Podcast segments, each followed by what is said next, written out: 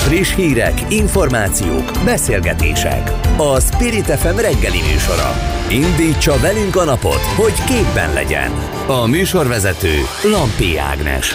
Nagyon kellemes szép reggelt kívánok mindenkinek, szeretettel köszöntöm Önöket július 29-én pénteken, ez július utolsó péntekje, 7 óra 7 perc van a szerkesztő Vogyarák Anikó.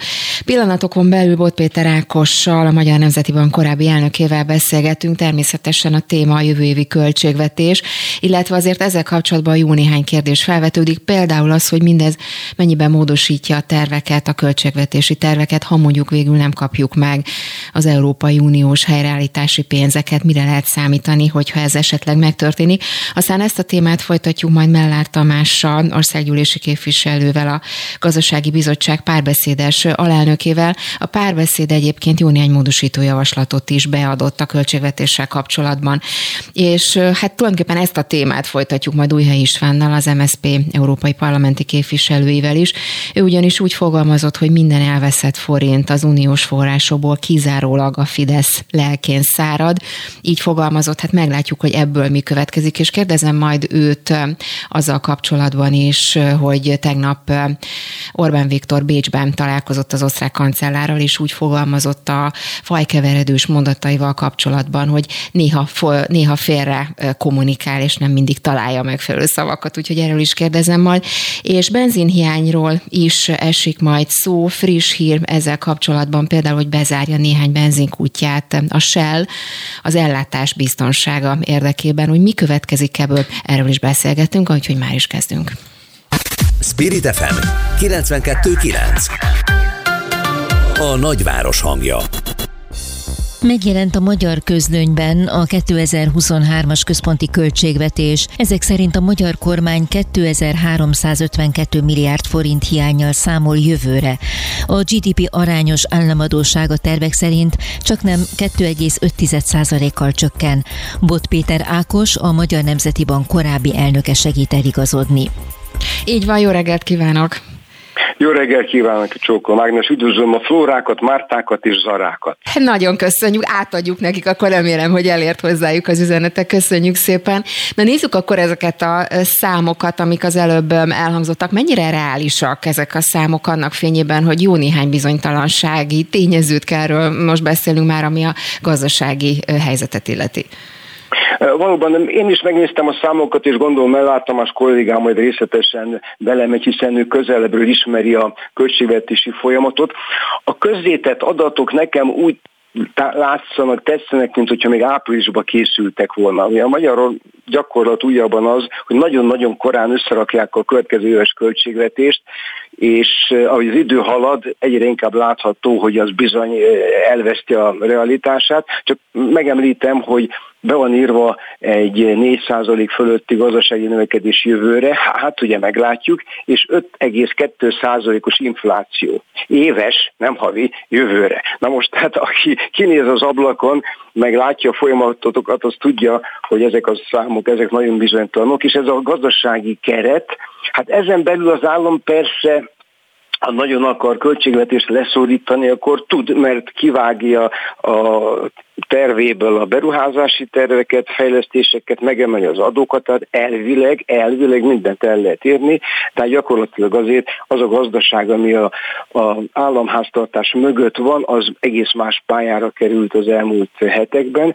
és hát nagyon bizonytalan a jövő is. Uh-huh. Ugye, ahogy ön is említette, hogy elveszíti a realitását, vagy elveszítheti a realitását a költségvetés. Ha ez megtörténik, akkor utána lehet ezeken még módosítani ezeket a számokat? Csak azért kérdezem, mert hogy most persze. is ezt látjuk, tehát hogy Na akkor persze, ezek szerint benne van a pakliban. Hogyne, hogyne, ez rögtön ahogy elfogadják hozzá, és kezdenek módosítgatni nekem az a gyanúm, óriási szabadságfogot adott magának az Orbán kormány már korábban is, és most a különböző veszélyhelyzetekre hivatkozott praktikusan évek óta nem a parlamenten keresztül kormány. Tehát ezt nyilván el fogják majd mondani a, a, a utánam jövők, mert Tamás ezt jól ismeri, mert ott ül elvileg a parlament minden adó és egyéb törvény, kiadási törvényt és, és ilyesmit kell, hogy, hogy lásson, de a belső átcsoportosítás nagyon nagy a tere. Úgyhogy igazából a kormány kormányoz, és aztán utána valahogy megjelenik egy közülönyben egy 2000-es, tehát nem nyilvános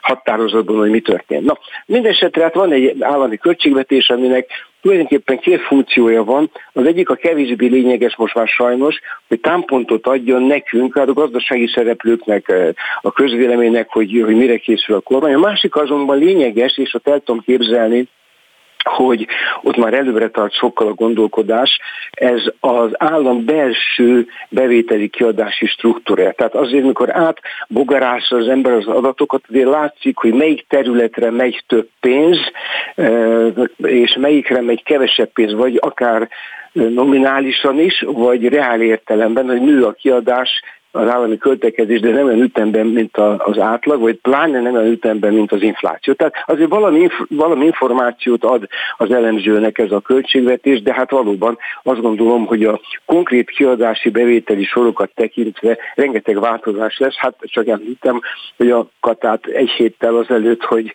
hogy átszapták volna tulajdonképpen eh, senki se gondolta nagyon komolyan hogy ez lesz vele. Hát gyorsan változik a világ. Ha már ezt mondja, hogy gyorsan változik a világ, ugye a Népszava írt arról, hogy csak nem valamennyi Budapestre tervezett, de még meg nem kezdett állami projektet leállíthat a kormány, és ugye azt írta a lap, hogy a Lázár János által vezetett tárca feladata az lesz, hogy felülvizsgálja, hogy melyik állami beruházást érdemes elhalasztani, vagy átstruktúrálni, vagy akár a költségeket átnézni.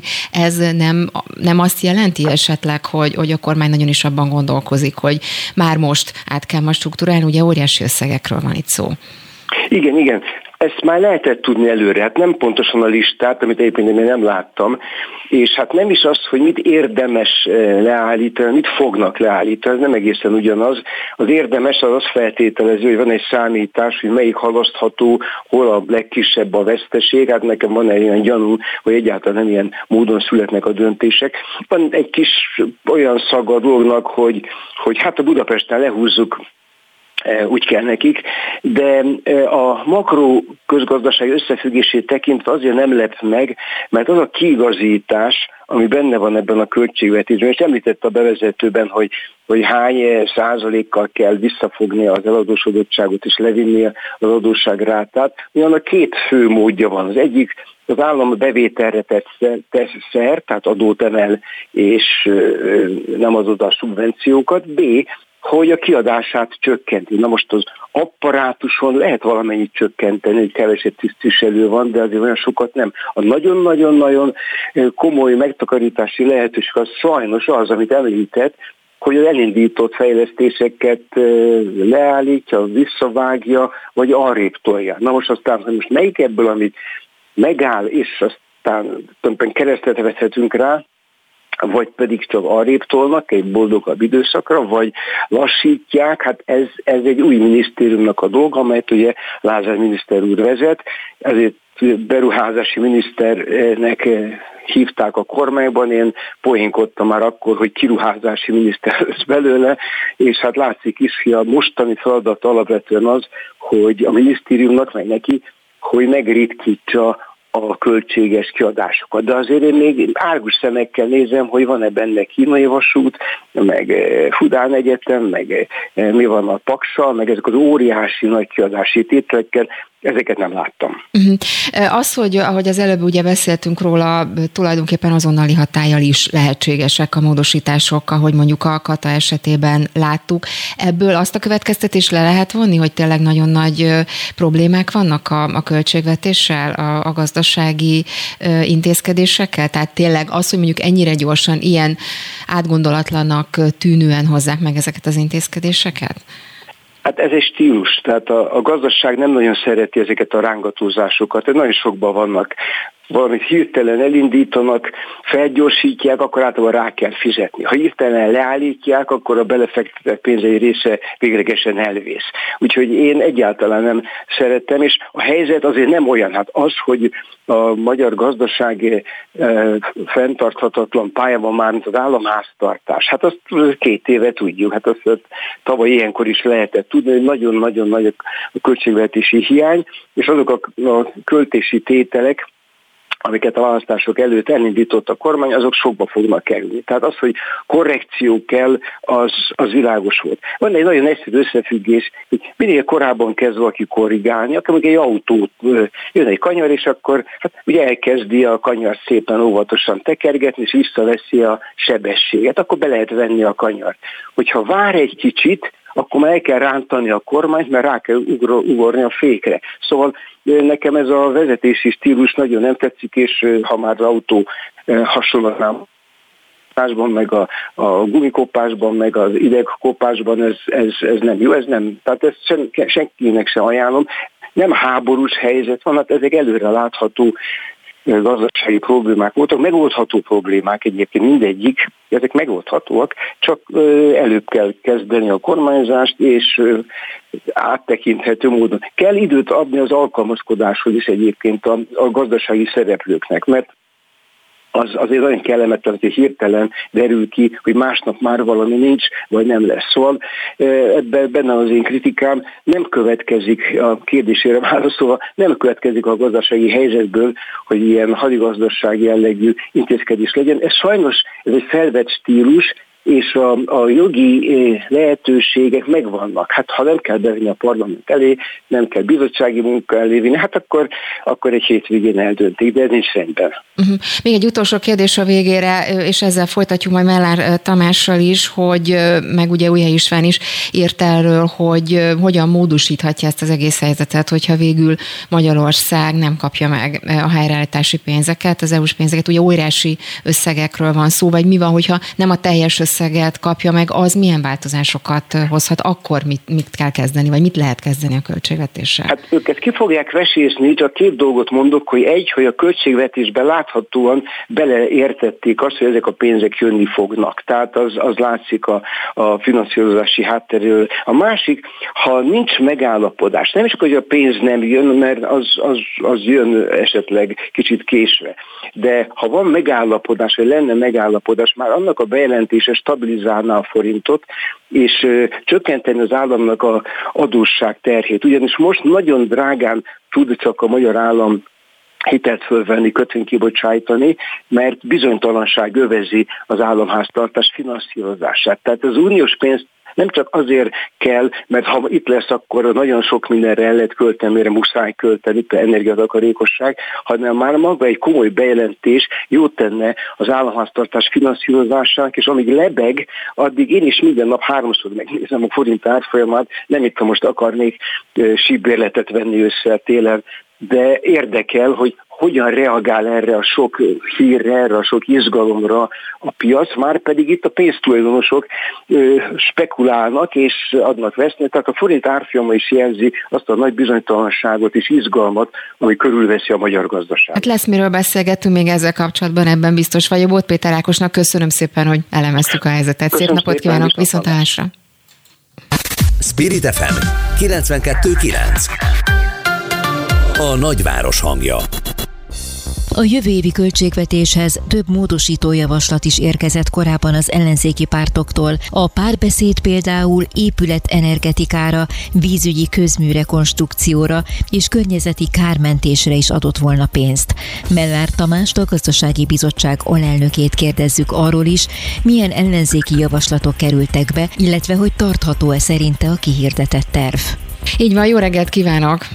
Jó reggelt kívánok én is. Engedje meg, hogy onnan folytassuk, ahol az előbb volt Péter Ákossal, abba, hogy talán hallotta is a beszélgetésnek az utolsó Igen. részét, hogy mennyire tartható ez a költségvetés, mert ahogy vele itt végelemeztük, hát elég, finoman szólva elég sok a bizonytalan tényező.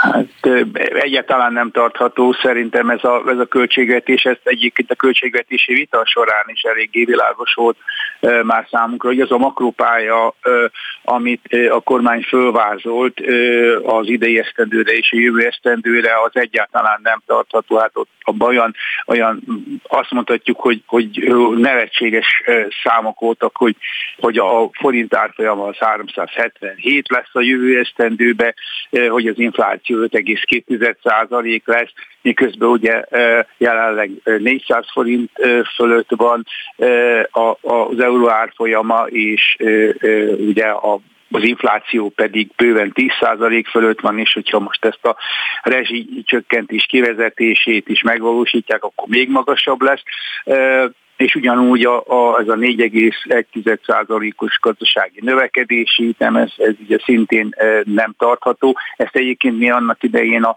vitában végig el is mondtuk, de hát e, a kormány ezt mindig figyelemen kívül hagyja. De bocsánat, hogy arra... Szóval mit gondol, hogy mi lett az oka annak, hogy ahogy ön is mondja, figyelmen kívül hagyja ezeket az adatokat, számokat a kormány, mert hogy ezek objektív adatok jelenleg. Tehát, tehát nem az van, hogy mondjuk itt számolni kellene még, vagy esetleg változhatnak, hanem a jelenlegi gazdasági helyzetet nézve nem valószínű, hogy korrektek. Hát az e, egyébként ugye, hogy, hogy egy stabil kétharmados többsége van, e, ami azt jelenti, hogy ha véletlenül mégiscsak rákényszerülne arra, hogy pótköltségvetést e, nyújtson be, azt akkor, azt akkor is át tudja verni a kétharmados többségén.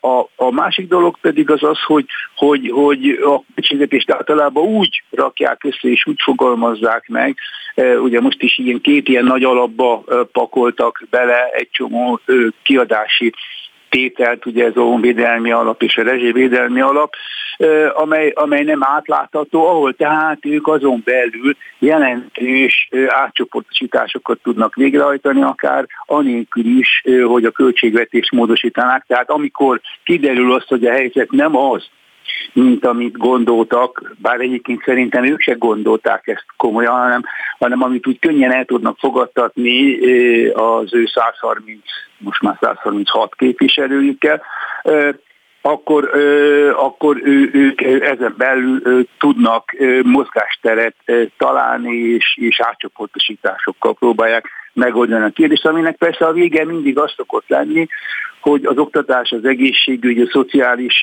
ellátás lesz ennek az egész történetnek a veszteseke. Most egyébként, hogy kapcsolódjak az előző riportnak az utolsó kérdéséhez, most egy, egy jelentős problémával kell, hogy szembenézzen a kormány, az pedig az, hogy, hogy az európai és támogatások kérdése, hogy azok jönnek vagy nem jönnek.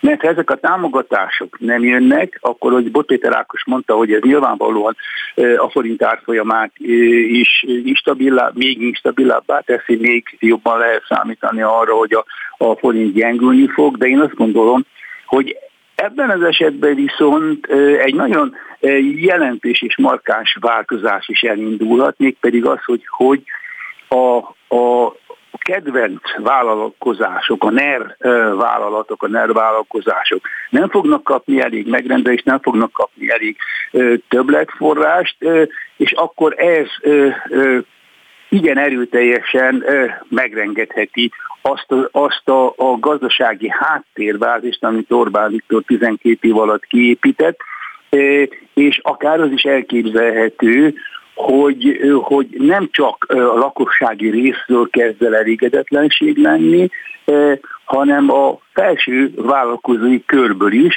ahol ugye egyre erőteljesebben érzékelik majd azt, hogy nincs annyi megrendelés, nincs annyi ö, ö, könnyű pénz, amit, amit meg lehetne szerezni, és ez a vállalkozói kör viszont képtelen arra, hogy kimenjen a, vil- a világpiacra, és a világpiacon exportból próbálja meg ezt a kiesett bevételét valamilyen módon kompenzálni. Mhm. Ugye elhangzott az előbb is, hogy a párbeszéd egyébként még korábban, ugye egy 300 milliárdos zöld módosító javaslatot nyújtott be a, a költségvetésbe. Ugye azért ez is jelentős összeg, és itt ugye, hogy elhangzott épület energetikára, vízügyi közműrekonstrukcióra és környezeti kármentésre adnának mindenképpen pénzt. Ez most ebben a helyzetben segítheti azt a helyzetet, azt az energiaválságot, amelyben, amelyben vagyunk? Én azt gondolom, hogy, hogy igen, mert, mert mindenképpen alkalmazkodni kell. Tehát hogy a kormány azt a hibát is elkövet, hogy azt mondta, hogy tulajdonképpen az energia áremelkedés csak azért van mert hogy háború van, de, de ez nem így van. Tehát nagyon jól látható, hogy 6-8 évvel ezelőtt, vagy 10 évvel ezelőtt a 2008-9-es válság után elindult egy nagy szerkezeti átalakulás az egész világgazdaságba, amelyiknek az egyik fontos eleme az energia platform, annak a megváltozása, annak az átalakulása, amihez, amihez előbb-utóbb mindenképpen alkalmazkodni kell. Na most ö, ö, én azt gondolom, hogy, hogy ebbe a válságos időszakban, hogyha valamire ö, valóban kell beruházni, az pontosan az, hogy ehhez a változáshoz próbáljuk meg alkalmazkodni, tehát hogy ezt az új energiaplatformot próbáljuk meg képíteni, főként megülő energiaforrásokkal. Most ehhez képest mit látunk, hogy kormányzati oldalra a legutolsó hír, például micsoda, az, hogy az iskola igazgatókat fölkérik arra, hogy, hogy mérjék föl azt, hogy milyen lehetőség van arra, hogy visszatérjenek ugye, a fával való tüzelésre. Hát szóval ez egy, ez egy, ez egy teljes, teljesen elhibázott koncepciója az egész dolognak, ahelyett egyébként, hogy, hogy arról beszéljenek, hogy hogyha ilyen magas energiaárak vannak, akkor szükséges az, hogy előrelépjünk, az előrelépés pedig nyilván a megújuló energia felé, a korszerű energiarendszerek beiktatása felé menne, és, és én mélyen meg vagyok arról győződő, hogy a nyugati világ ezt pontosan, ezt a nagy, nagy nyomást most, ami az energia oldaláról, az energiár oldaláról rájuk hárul, ezt úgy próbálják meg kivédeni, hogy, hogy egyrészt valóban korszerű energia kinyerő szektorokat próbálnak megfölépíteni, másrészt pedig olyan technikákat, technológiákat alkalmazni, amelyek, amelyek kevesebb energiát használnak. Egyébként két, hogy mondjam, két kérdés még így a végére a parlamenthez kapcsolódik, illetve önökhöz is kapcsolódik. Az egyik ugye, hogy pontosan ezek miatt úgy tűnik, hogy az országgyűlés hivatalának ugye 45 milliárdos a költségvetése, és itt nagyjából ugye úgy kalkulálnak, hogy nagyjából ötszörösére nőhet majd a parlament éves rezsi költsége, és akkor ez nagyjából olyan 1,4 milliárd forintra forintra nőhet majd, tehát azért itt is jelentős összegek vannak, és még egy dolog, ami ehhez kapcsolódik, hogy ugye friss hír volt az, hogy megemelték például az egyéni képviselőnek járó üzemanyag keretet, és ugye még több benzint használhatnak fel a képviselők. Például itt csak mondok egy példát, hogy fővárostól távol lakó politikus akár 10.400 kilométert is autózhat, mondjuk közpénzen. Mondjuk ehhez az intézkedéshez konkrétan mit, mit szól mondjuk ebben a, ebben a helyzetben, ahol egyébként most úgy tűnik, hogy, hogy még akár nem is biztos, hogy lesz elegendő benzin. Igen, hát én, én azt gondolom, hogy, hogy tehát önmagában makroszinten nyilvánvalóan se a, a parlamentnek a, az energiafelhasználása sem a képviselői üzemanyagkeret nem egy, nem egy jelentős tétel, de de, és ez, és ez a legfontosabb dolog ebbe, hogy ugyanakkor kormányzati szinten nyilván üzenni kellene a társadalomnak, hogy mi is átérezzük ezt a problémát, és azt gondolom, hogy nekünk is osztozni kellene abba, hogy akkor most megszorítások vannak, és ezt magunkon kell kezdeni, tehát az országgyűlésnek is sokkal takarékosabban kellene gazdálkodni, és, és igen, az egyéni képviselőknek is visszafogottabbnak kellene lenni, akár hogyha olyan sokat akarnak autózni, akkor, akkor nyúljanak be a zsebükbe. De én például, ugye én is részese vagyok Nagy ennek a is eresz, igen, igen. A tavalyi esztendőben például akkor én, én, én 500 ezer forintnyit megtakarítottam, tehát, tehát nem autóztam el, nem használtam el, pedig hát ugye Pécsről jártam föl rendszeresen, ami az ugye elég messze van, tehát én azt, azt, azt gondolom, hogy, hogy, hogy, hogy itt lenne az ideje annak is, hogy, hogy, hogy a képviselők is húzzák össze a nadrág szíjat, és akár mondják azt, hogy, hogy mi nem tartunk erre, erre a többlet végét, hogyha többlet igény merül föl, akkor azt a saját zsebünkből fogjuk finanszírozni. Ez, ez persze nem jelent sokat az egészből, de ugyanakkor mégis, mégis egy üzenet lenne, egy gesztus lenne, hogy igen, mi is ér, átérezzük ezt a problémát, és, és mi is próbálunk uh, rajta javítani Mell- valamilyen szinten. Mellár Tamásnak köszönöm szépen, hogy tudtunk beszélni. Szép napot, szép hétvégét kívánok. Köszönöm viszont szépen is a lehetőséget. Kezdjük viszont hallásra. Friss hírek, információk, beszélgetések. A Spirit FM reggeli műsora. Indítsa velünk a napot, hogy képben legyen. A műsorvezető Lampi Ágnes. Akármennyi uniós forrást veszítünk el a következő időszakban, ha csak egyetlen eurócentet is, az kizárólag a magyar miniszterelnök és a Fidesz kormány felelőssége lesz, fogalmazott Újhely István sajtótájékoztatóján. A szocialista EP képviselő szerint a legrosszabb forgatókönyv szerint akár az összes uniós támogatásunk is befagyasztva maradhat. Mire számíthatunk? Újhely Istvánt kapcsoljuk. Így van, jó reggelt kívánok! Jó reggelt, kezdj sokan. Na nézzük akkor ezt a legrosszabb forgatókönyvet, ugye amiről is beszél, hogy esetleg nem érkeznek meg az a helyreállítási pénzek, annak milyen következménye lehet, és hogy látja, hogy ennek mekkora az esélye most ebben a helyzetben? A helyreállítási források az mintegy 6000 milliárd forint, de most a legrosszabb forgatókönyv nem az, hogy ezt a pénzt nem kapjuk meg, hanem hogy a következő hét, hát most már csak hat éves költségvetésnek a szokásosan máskor mindig megérkező kohéziós forrásait, és például a közös agrárpolitikai forrásokat, ami a kettő együtt 13 ezer milliárd forint, 13 ezer milliárd forint, hogy ezek sem fognak megérkezni, hiszen egyértelmű, hogy ez a bizonyos jogállamisági eljárás, aminek az utolsó stádiumába léptünk, az valami fajta eh, szankciót, büntetést alkalmazni fog. Ön hogy látja, hogy akkor ezek szerint még ez is előfordulhat, hogy akár ezt a 13 ezer milliárdot nem kapjuk meg, ez is benne lehet a pakliban, vagy, vagy esetleg mi változik a helyzet?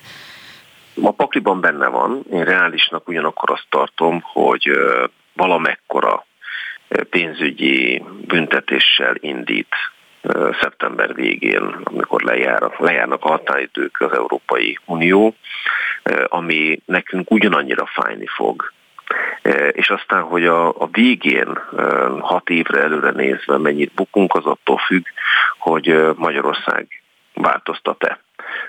Azt látom, és erről szólt a tegnapi sajtótájékoztatom, hogy a magyar miniszterelnök a tusványosi beszéde, illetve Szijjártó Péter moszkvai és brüsszeli elmúlt egy hétben bemutatott kommunikációja azt jelenti, hogy a magyar kormány fölkészült arra, hogy nem kapunk forrásokat, tehát ma már nem megegyezni akar, hanem elindult a ki a hibás és miért büntetnek minket című mocskos kommunikációs játék. De mit gondol, hogy miért lenne ez, hát hogy mondjam, az érdeke idézőjelben Magyarországnak, hiszen ezekre a pénzekre nagyon-nagyon szüksége van a magyar gazdaságnak? Olyannyira szükségünk van, hogy a következő költségvetési évre 2000 milliárd forintot beszámoltak uniós forrásból érkező csatornaként abba a büdzsébe, ami egyébként elképesztően hiányos, és ami miatt a súlyos megszorítások a rezsi kapcsán, az adó kapcsán, ez mind-mind ott van a háttérben. Tehát volt egy idő, amikor még megegyezésre törekedett a magyar kormány, de az Európai Unió most már nem veszi be azokat a kommunikációs cseleket, vagy azokat a zsarolásokat, amiket az elmúlt 12 évben. És gondolja, a... hogy elengedte volna ezt a, ezeket az összegeket a magyar kormány? Én azt látom, hogy fájó szívvel, de inkább elengedik, hiszen olyan változásokat kellene itthon véghez vigyenek, amelyek a rendszer lényegét támadnák, vagy éppen gyengítenék meg. Az Európai Ügyészséghez való csatlakozás például egészen biztos, hogy számos a politikához kötődő oligarchának, vagy éppen politikusnak okozna Polt Pétertől független óriási problémát, büntetőjárások sokaságát, amelyeket nem a volt, hanem az Európai Ügyészség indítana. Vagy például a magyar médiarendszer átalakítása, a magyar közbeszerzési rendszer átalakítása, az igazságszolgáltatása, bírói függetlenség visszaállítása, ezek mind olyan kérdések, amelyeket a Orbán kormány egyszerűen a mai állapotában nem tud megtenni, hogy változtat ezeken. Ezért A tusványosi beszéd is arról szól számomra, hogy bedobni egy olyan egyébként vállalhatatlan politikai mondatot, amin természetesen felháborodik itthon is és Európában is minden gondolkodó humánus ember, és utána azt mondani a közvéleménynek, hogy lám-lám, ideológiai viták miatt mondják meg a pénzünket. Migránsok, LMBTQ, a fai keveredés és másokból kifolyólag ezt a tábor egy részének be lehet adni. Azzal nem állhat ki a miniszterelnök, hogy a politikám, a korrupció és egyébek miatt vonják el a pénzeket. Tehát akkor úgy gondolja, hogy ez a fajta kommunikáció, mondjuk túlsványosan elhangzott itt, akár a faj keveredős mondatokra gondolok, ez teljesen, teljesen tudatos volt, és a stratégia része? A stratégia része volt, tudatos volt, olyannyira, hogy a jegyzeteiből föl-fölnézve mondta el a miniszterelnök, tehát nem egy elszólás volt. Azt maga sem gondolta komolyan, hogy ekkora nemzetközi balhé lesz belőle. Szerintem azzal számolt, hogy az Európai Uniónak a szokásos az ilyen kérdésekre érzékeny politikusai megszólalnak, ők meg is szólaltak, ez egészen nyilvánvaló volt. Rá is ugrott a Fideszes média, tehát már elindult a lám-lám, ezek a nyugati és különböző jelzőket használó mondatok ezekkel is indultak, viszont túl nagy lett a balhé. Uh-huh. Ma már azt láttam, hogy olyan hazugságspirálban van a magyar miniszterelnök, ami miatt egyszerűen a nemzetközi bizalom megszűnt, ezért áll úgy a forint, ahogy áll, ezért magasabb jóval az infláció nálunk, mint bárhol máshol, és ezért van, hogy elkezdődött a ki a hibás játék. Ezt a rádióhallgatók ezt figyeljék. Viszont tegnap ugye Orbán Viktor Bécsben járt, ott találkozott az osztrák kancellárral, tartottak is egy közös sajtótájékoztató, ahol természetesen előkerült ez a téma is, és ugye Orbán Viktor akkor azt mondta, hogy előfordul, hogy félreérthetően fogalmazok. Nem szoktuk meg azt Orbán Viktortól, hogy saját magát ilyen értelemben korrigálhatja. Ez mennyire fogható fel akár mondjuk bocsánatkérésnek, vagy ez, vagy ez nemzetközi szinten nem nyugtatta meg a kedélyeket? Nem nyugtatta meg a kedélyeket, mert kiismerték a magyar miniszterelnököt, Orbán Viktort, és hogyha valaki látta a tekintetét, a viselkedését, tehát akkor szerintem egyértelműen elmondhatjuk, hogy Hegedűs Zsuzsanna kilépése, nagyon kemény mondatai, és nyilvánvalóan más a Fidesz eddigi értelmiségi holdudvarához tartozó tekintélyes embereknek a, a belső elégedetlensége szerintem megütötte a miniszterelnököt. Ott helyben a szokásos tapsoló közönség újongva hallgat bármit, és annak az ellenkezőjét is. Viszont ezek a gondolkodók, vagy a Tudományos Akadémia neves professzorai, akik megírták levelüket, ezzel nem számolt a miniszterelnök, és ő is tudja, hogy egy olyan csúszós pályán indult el, ahol egyre nagyobb sebességgel fog a mélyre zuhanni. Mhm. Újhely Istvánnak, az MSZV Európai Parlamenti Képviselőjének köszönöm szépen, hogy tudtunk beszélni. Szép hétvégét kívánok, viszontlátásra! Spirit FM 92.9 A nagyváros hangja Felül kell vizsgálni az üzemanyag ástoppot a szükséges import mennyiségének növelése érdekében, fogalmazott Ratatics Péter, a MOL hazai operatív működésért felelős ügyvezető igazgatója az Indexnek adott interjúban. Ratatics hozzátette, a hétvégén kezdik az eredetileg tavaszi hónapokra tervezett Dunai finomító karbantartását, ahol így szeptemberig nem indulhat meg a termelés. További halasztásra ugyanakkor nincs lehetőség a biztonságos üzemeltetés meg megóvása érdekében. A hazai üzemanyag helyzetről Bújdos Esztert, a holtankoljak.hu ügyvezetőjét kérdezzük. Aki már itt van velünk, jó reggelt kívánok! Jó reggelt kívánok! És tegyük hozzá még az elhangzottakhoz azt is, ugye friss hír, hogy bezárja néhány benzinkútját a Shell, eh, ahogy fogalmaztak az ellátás biztonsága eh, érdekében, úgy fogalmaztak, hogy optimalizáló intézkedéseket eh, vezetnek be. Augusztus 1-től ideiglenesen, tehát bezárják öt benzinkutyukat, kettőt pedig kizárólag vállalati ügyfelek kiszolgálására eh, állítanak. Ugye ez volt a cég közleményében, hogyha ezt megpróbáljuk lefordítani, és az előző elhangzott elhangzottakhoz hozzátenni, akkor ez azt jelenti, hogy ellátási gondok lehetnek most már konkrétan és ténylegesen? Hát nem csak lehetnek, én azt gondolom, hogy mi hónapok óta erről beszélünk, hogy ellátási problémák vannak, és ezt nem csak akár én mondom, vagy más szakmán belül régóta dolgozó szereplő, hanem, hanem tényleg ez látszik, és lakosságként is a tankolásaink során kell, hogy lássuk azt, hogy az első tankolási próbálkozásunkkor elképzelhető, hogy levennénk azt a töltőpisztolyt, tankolópisztolyt, de az vagy le van kötve, vagy ki van téve a tábla, hogy átmeneti készlethiány, vagy pedig nagyon komoly korlátozások azok, amelyek mentén tankolhatunk. Itt ez jellemzően literben van meghatározva. Mondhatjuk azt, hogy ma már az összes magyarországi benzinkúton, ami lehet minimálisan 5 liter, vagy, vagy a maximálisan jelenlegi 50 liter, ami jelenleg a molkutakon érvényes.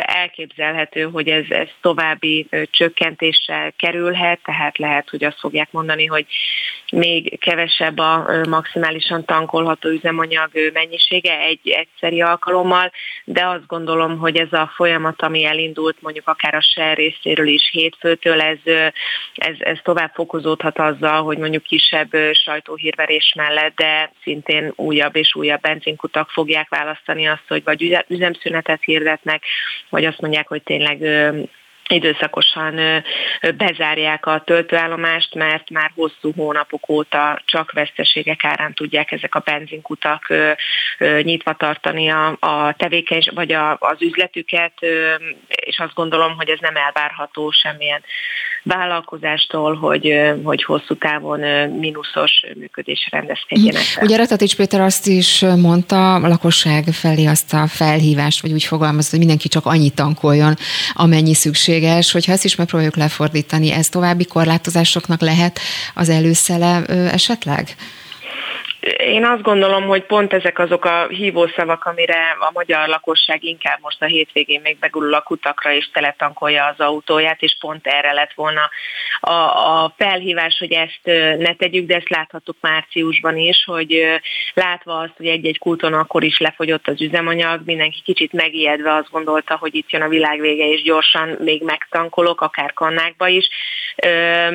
Hogy erre van-e szükség, vagy nincs, szerintem nincs itt alapvetően lehet, hogy át kellene gondolni azt, hogy szükséges elmennem egy adott útra, beleüljek-e most az autóba, lehet, hogy gyalog is el tudnék menni, tehát egy ilyen kicsit takarékosabb, tudatosabb gondolkodásra szólítottak fel, én azt gondolom a MOL részéről, amit mi szintén már akár a Független Benzinkutak Szövetsége is megtett az elmúlt egy-két hónapban, és, és azt gondolom, hogy ez a fajta gondolkodás látjuk a jelenlegi környezetet nem csak az üzemanyag felhasználásban, hanem más területen is majd érvényes lesz. Egyébként maga az üzemanyagár stop, ugye erről mi is már beszélgettünk több alkalommal, önök ezzel kapcsolatban már többször elmondták a véleményüket, most ugye újra előkerült, ahogy fogalmazott Ratatics Péter, hogy felül kell vizsgálni az üzemanyagár stopot szükséges import mennyiségének növelése érdekében. Ez még mindig megoldás jelenthet ebbe a helyzetre, vagy picit most már ezen is túlendültünk? De azt gondolom, hogy igen. Tehát itt azok a műszaki problémák, amik most a környező országokban tapasztalhatók, akár az ÖMV finomítójában, vagy az Unipetrol Litvinovi finomítójában, ez nyilván csak egy plusz nehézség ebben a november óta tartó hatósági áras helyzetben, de azzal, ha a hatósági árak kivezetésre kerülnének, nyilván egy magasabb piaci áron a kereslet is elkezdene visszarendeződni, illetve az importőrök is visszatérnének a magyar piac piacra, amivel a MOL tehermentesülne, hogy úgy mondjam, hiszen jelenleg csak ő az egyetlen, aki üzemanyaggal tudja ellátni a benzinkutakat, és azt azért ők is nagyon sokszor elmondták, hogy ők ez zökenőmentesen problémák nélkül, ellátási gondok nélkül nem tudják megvalósítani. Ha viszont ugye ez a helyzet, és erről is szólt már korábban, csak kíváncsi vagyok, hogy változott a helyzet, hogy voltak azért nagyon sokféle trükközés előkerült a vásárlók részéről. Ezek mennyire fokozódtak és milyen trükkök, ha vannak, akkor milyen trükkökkel találkoznak? Vagy van egyáltalán erre lehetőség most? Én azt gondolom, hogy ezek egyre kevésbé kerülnek előtérbe, itt leginkább az atrocitások abból adódtak, hogy mondjuk akár egy magyar tankoló nem vitt forgalmit, és a piaci árat kellett a benzinkutasnak ezért számláznia, vagy fizetnie, és itt rendőrt hívtak nagyon sok esetben. A külföldi tankolások, tehát a külföldiek magyar rendszámmal történő tankolása volt megint csak akár ilyen bérelt rendszámokkal, amiről sokat lehetett hallani így a, a sajtóban. Én azt gondolom, hogy ezek még a, nem is akkora mértékben, de még mindig megvannak, de, de jelenleg nem ez okozza a szektorban a legnagyobb problémát, hanem az, hogy nincsen elegendő üzemanyag. Mhm. Bújdos Eszternek, a holtankoljak.hu ügyvezetőjének köszönöm szépen, hogy mindezt elmondta. Viszont hallásra! Viszont hallásra! Spirit FM 92.9 A nagyváros hangja az egyik turbina műszaki állapota miatt még tovább csökken az orosz gázszállítás mennyisége. Németország szerint ez azonban ürügy, és Moszkva az erejét fitoktatja. Közben szakértők szerint az EU-ban a gázfelhasználás csökkentésének célja, hogy akár már tél előtt gázkészleteket halmozzanak fel a tagországok, hogy felkészülten várják az orosz gázellátás esetleges zavarait. Kell erre számítani egyáltalán, és Magyarországon mi a helyzet? Horoda Attila volt energetikáért felelős helye helyettes államtitkár a vendégünk. Így van, jó reggelt kívánok! Jó reggelt kívánok, üdvözlöm a hallgatókat! Hát valóban sok számítás volt már azzal kapcsolatban, hogy lesznek-e zavarok télen. Ön a legutóbbi napok fejleményét figyelembe véve mennyire látja, hogy lehetnek-e esetleg zavarok a gázellátásban télen? Én azt gondolom, hogy pillanatnyi zavarok már most is előfordulnak, ugye éppen a, a bevezetőbe említett északi áramlat egy visszaindítás, nem visszaindítás hány százalékon működik, és stb. Tehát ezek a zavarok, ezek működnek, és ennek jelentős része azért politikai megfontolásból történik így, és nem azért, mert ennek valós műszaki indoka lehetne, már mindig megpróbálják a politikusok műszaki indoklásba csomagolni a saját ilyen jellegű döntésüket. Egy biztos, jelentősen visszaesett az északi áramlat egyesen a, a korábbi időszakhoz képest, tehát már a, a karbantartási időszak után visszaindítotthoz képest is a mennyiség, és ugye az oroszok ezt a turbina nem visszaérkezésével indokolják, ugyanakkor a németek ezt száfolják, tehát ők mindent elkövettek ahhoz, hogy visszaérjen a turbina. Állítólag vám ügyintézési probléma van, ami egyértelműen orosz területről ered, tehát megpróbálnak mindenféle adminisztratív, meg bürokratikus intézkedéssel beleavatkozni abba, hogy tényleg visszakerüljön ez a turbina. Ezzel együtt, ha ezt eddig tudták biztosítani, tehát a visszaindulást követően tudtak egy magasabb szintet biztosítani, akkor az eléggé nehezen magyarázható műszaki indokként, hogy akkor miért nem tudják most, hiszen ez a turbina eddig is hiányzott, ebből következően ez a csökkentés biztos, hogy nem valós. Tehát én azt gondolom, hogy az oroszok továbbra is azzal játszanak, hogy megpróbálják egyrészt magasabbra tornázni az árat, ha már olyan sokat veszítettek azzal, hogy rengeteg ország csökkentette az orosz importját, és ebből következően megpróbálják a saját bevételeiket maximalizálni. Ez jól látszik egyébként a gázárakon, hiszen nagyon magasra emelkedtek most a gázárak az elmúlt időszakhoz képest. Most már 200 euró per megawattóra feletti ár van. Hogyha visszagondolunk, hogy néhány nappal ezelőtt még 160 körül volt, az bizony eléggé, eh, hogy mondjam, szokás szerint pánikban reagált a piac erre a tényre, de ez mindig így szokott lenni. Ez viszont azt jelenti, hogy nagyon komoly áremelések várhatók sok európai országban, mert megpróbálják ezt a magas árat természetesen a fogyasztókra hárítani, azzal, hogy közben a lakossági fogyasztókat védeni kell. Meglátjuk, hogy hogyan tudnak vele boldogulni. Egy biztos, ez a fajta zavar akadályozza azt, hogy a földalatti gáztárolók teljes feltöltöttséget tudjanak elérni minden területen, vagy legalábbis elérjék azt a EU által elvárt 80%-os kívánatos szintet. Uh-huh. Egy picit beszélünk akkor Magyarországról is, Magyarország gáz ellátásáról. Ugye itt szó volt arról, hogy Magyarország vásárolni is, vagy egyébként konkrétan Oroszországtól, és ön korábban úgy mondta, vagy úgy fogalmazott, hogy van elég tartaléka Magyarországnak, akár egy, mondjuk egy teljes szezonra is. Ezek szerint nem kell tartani attól, hogy problémák lehetnek télen. Én úgy gondolom, hogy Magyarország esetében nem kell tartani. Itt nyilván bejöhet még még az, hogy mondjuk a szolidaritás elve alapján lesz-e arra szükség, vagy lesz-e bármifajta igény, hogy más országot valamilyen úton, módon kisegítsünk. Azt tudom mondani, hogy a jelenlegi feltöltöttségi szint, ha bár százalékosan nem éri el a sok európai országban lévő százalékos feltöltöttséget, de mivel nálunk magas a földgáztárolói kapacitás a fogyasztáshoz képest, azt lehet mondani, hogy egyik legmagasabb Magyarországon az az időszak, amit a most feltöltött tárolói mennyiséggel bármi zavar esetén ki tudunk elégíteni. Nagyjából 90-100 nap körüli az az összeg, tehát én azt hiszem, hogy az az a mennyiség, tehát én azt hiszem, hogy ilyen jellegű zavar nem várható, és hát hozzá kell tenni ilyenkor, és szeretem, én, én legalábbis szeretem megnyugtatni a lakosságot, aki hallgat minket, hogy folyamatosan jön most is a földgáz Magyarországra, és bár voltak olyan hangok, hogy a Baumgarteni vezetéken éppen az északi áramlat korlátozása miatt nem érkezik Magyarországra gáz, ez nem igaz, most is érkezik gáz, nagyjából 300 ezer köbméter óránként, ami, hogyha azt nézzük, hogy a déli területről 700 ezer jön, tehát ott orosz direktet táplálásnál 700 ezer köbméter jön, ez majdnem a fele, tehát eh, én azt gondolom, hogy folyik rendben jelenleg a magyar földgáztárolók feltöltése továbbra is, hogyha eh, így megy tovább, és nem lesz a magyar irányban semmiféle zavar, akkor elég magas szintet tudunk elérni ahhoz, hogy ezt a előttünk álló telet könnyedén át tudjuk vészelni, még akkor is, hogyha bármilyen zavar van. Ezzel együtt a takarékosságnak mindig helye van, Eh, az, hogy oda kell figyelni arra, hogy kevesebbet fogyasztanak azok a fogyasztók, akár egy-két fokkal leértek erre a hőmérsékletet a lakásban, már csak a rezsicsökkentés miatt megemelkedett számla miatt is. Ugye csak egy gyors kérdés akkor még a végére, hogy azért, ha már a takarékosságot említett, ezen olyan tűnik, hogy az Európai Unió országai azért arra készülnek, hogy hosszú távon minél inkább leváljanak Oroszországról, mármint ami a gázellátást illeti, és ugye fel is vetődött egy ilyen terv, hogy önkéntes alapon, amennyiben szükséges, akkor 10-15% kal csökkentsék a gázfelhasználásukat. Ez minden esetre abba az irányba mutathat, hogy hosszú távon azért le tud csatlakozni, vagy le lehet csatlakozni Oroszországra? Hát valószínű, hogy abba az irányba is mutat, ezzel együtt, hogy azért az nem megy könnyedén. Tehát amikor korábban 40%-os kitettségünk volt, azt nem lehet egyik pillanatról a másikra kiváltani.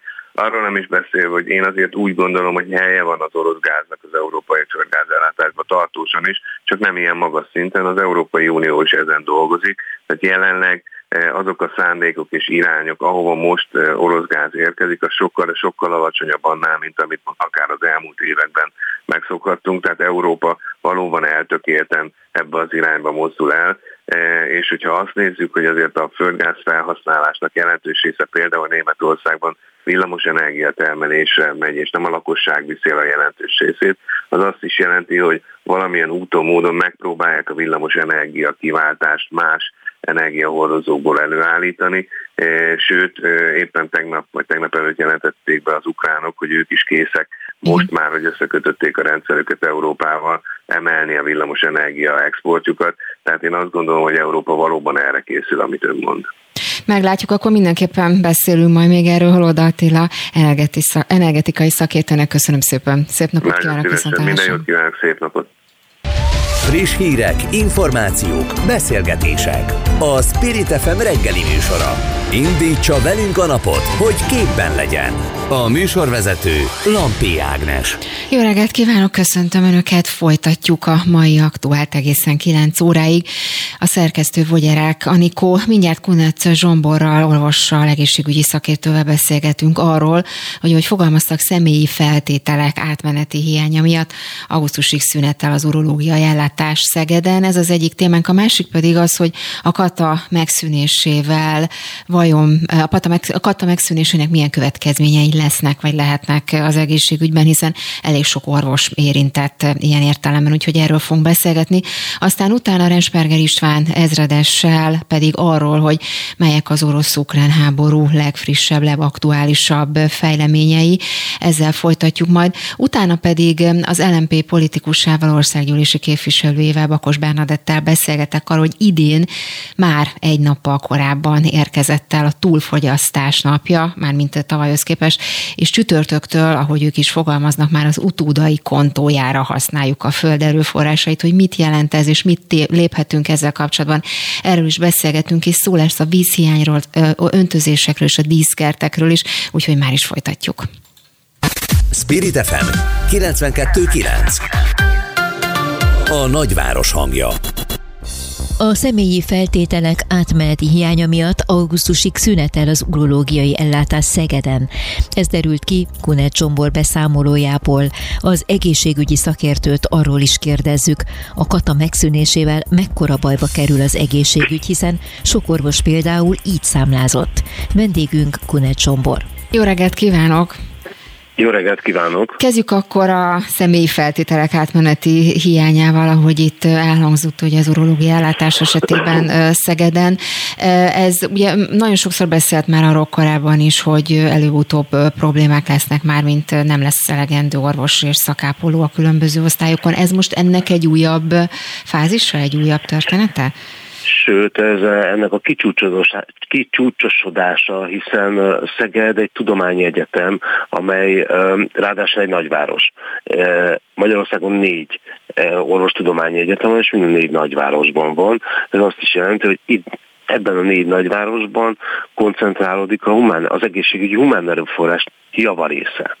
Szóval uh, miután Szegeden és, és ezen a tudományi egyetemen, uh, illetve hát most már szerintem Ispotályban uh, nagyon komoly humán erőforrás uh, áll rendelkezésre, vagy állna rendelkezésre, ennek a hiánya azt mutatja, hogy olyan nagy a baj, hogy ez, ez már teljes mértékben országos, és amit még oda szeretnék tenni, hogy itt ebben az esetben szerintem nagyon komoly helyi, lokális uh, menedzsment problémáról is beszélhetünk. Mhm. Az, hogy átmeneti a hiány, ahogy itt erről szólt, ez azt jelenti, Elment valaki Szabira. Ja, hogy ez, ennyi, hogy ez ennyire egyszerű. Ja, és persze, a... elment valaki Szabira, vagy beteg lett. Mhm. És ez azt jelenti, hogy ha visszaérkezik a szabadságáról, vagy meggyógyul... Igen, azért tudja megmondani pontosan. Uh-huh. Tehát akkor ez onnantól kezdve egy új e, helyzetet eredményez majd. De ugye sokat beszélgetünk arról, hogy az egészségügynek e, hány sebből vérzik. Ráadásul ugye most itt a katával kapcsolatos e, intézkedés. Ön mit gondol, hogy egyáltalán hány orvos vagy akár ápolót érinthet e, a, a kata? Ugye, ugye nagyon sok orvos érintett ezzel kapcsolatban.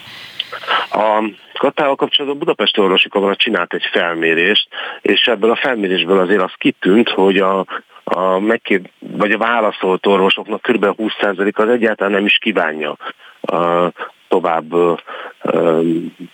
folytatni az, az orvosi tevékenységét más adózási formában, hogyha akadta megszűnik. De ennél jóval nagyobb probléma lesz a, az otthonápolásban, a, a szakdolgozói hiányban, hiszen nagyon sok szakdolgozó másod-harmadállást vállalt azért, hogy fent tudja tartani saját magát.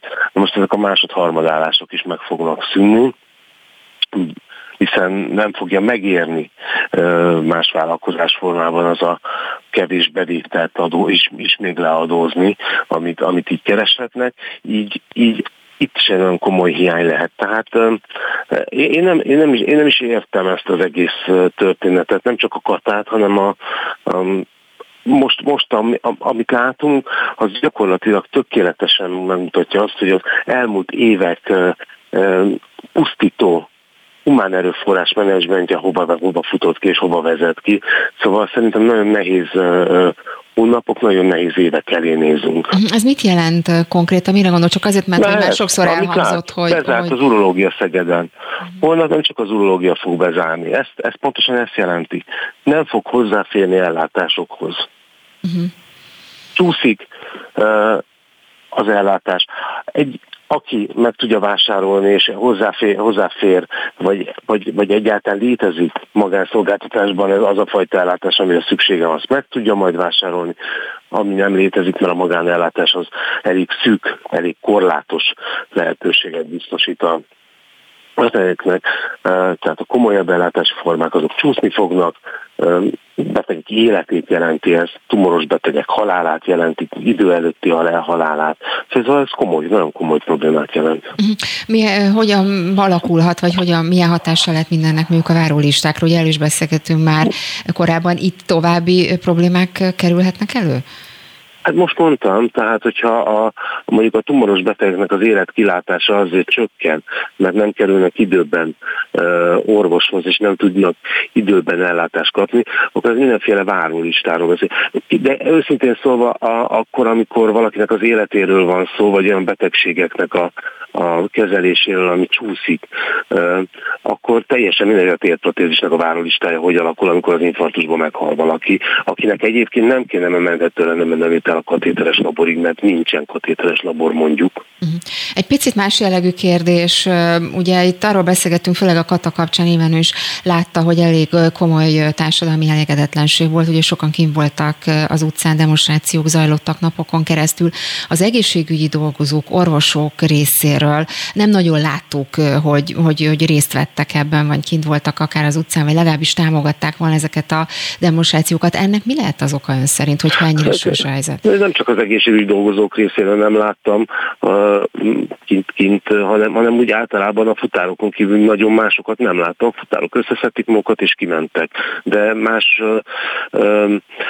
területnek a képviselőit ilyen szervezetben nem láttam. Tehát elmondám, hogy az egészségügyi dolgozók nem voltak, aki nem volt ki senki. Uh-huh. És mondjuk, ha az egészségügyi dolgozókat nézzük, akkor ennek mi lehet az oka ön szerint, hogy ennyire nem vettek? Szerintem nem lehet különszedni, hogy az egészségügyi dolgozókat nézzük, vagy például az építő munkásokat. Egész egyszerűen arról van szó, hogy ez a társadalom teljesen belefáradt, belefásult ebbe a politikai helyzetbe, belefásult ebbe a nihilbe, ami Magyarországon van. És, és egész egyszerűen de nincs meg, nem, nem kritikus tömegről nem beszélünk, egész egyszerűen arról van szó, hogy nincs, nincs kedvük, nincs kedvük már egyszerűen a Párizsi mellől sem kimozdulni, örülnek, hogyha ha tényleg egy picit tudnak élni még. Uh-huh. Kulen Zsombornak, egészségügyi szakértőnek köszönöm szépen, hogy tudtunk beszélni. Szép napot önnek, viszontlátásra! Viszontlátásra! Spirit FM 92.9 A nagyváros hangja Rakétacsapás érte a Kiev melletti katonai bázist, és felszólították Donetsk régió lakosait, hogy evakuáljanak Ukrajna biztonságosabb régióiba, mivel a térségben folyó harcok miatt halálos veszély fenyegeti őket.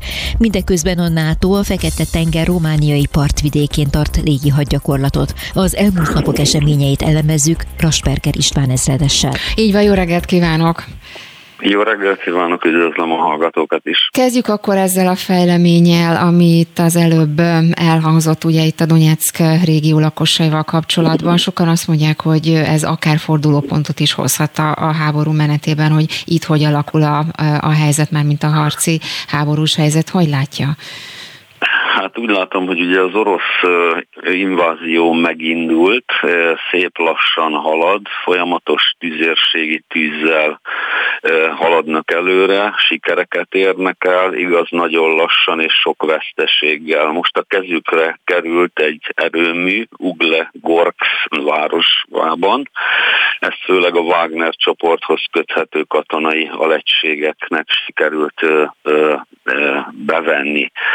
A régióban azt láthatjuk, hogy a Dombaszi részen és a Donetszki részen az ukrán erők folyamatosan kimerülnek. Egyrészt nagyon nagy veszteségeket szenvedtek, hiszen 155 napja tart ez a háború, és a hivatásos lövész harckocsi tüzér alakulataiknak nagyon jelentős része nagyon nagy veszteségeket szenvedett.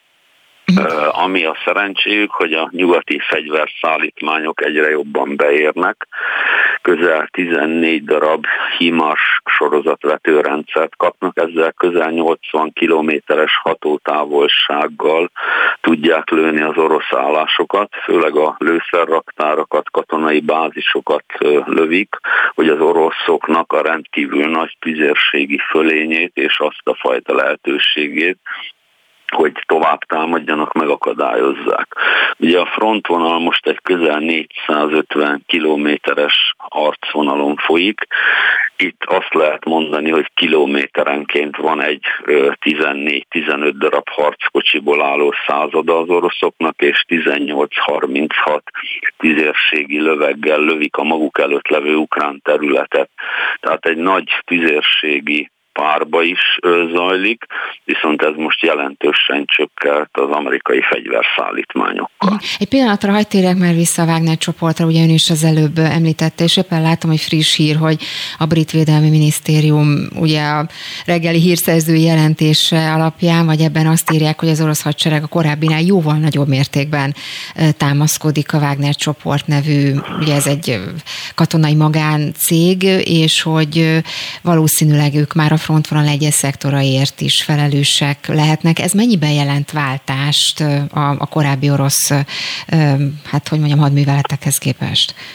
Hát az orosz hadműveletek folynak, de azt szoktuk mondani, ahol a Wagner csoport feltűnik, az általában a fő csapás iránya, abba az irányba szeretnének egy teret nyerni.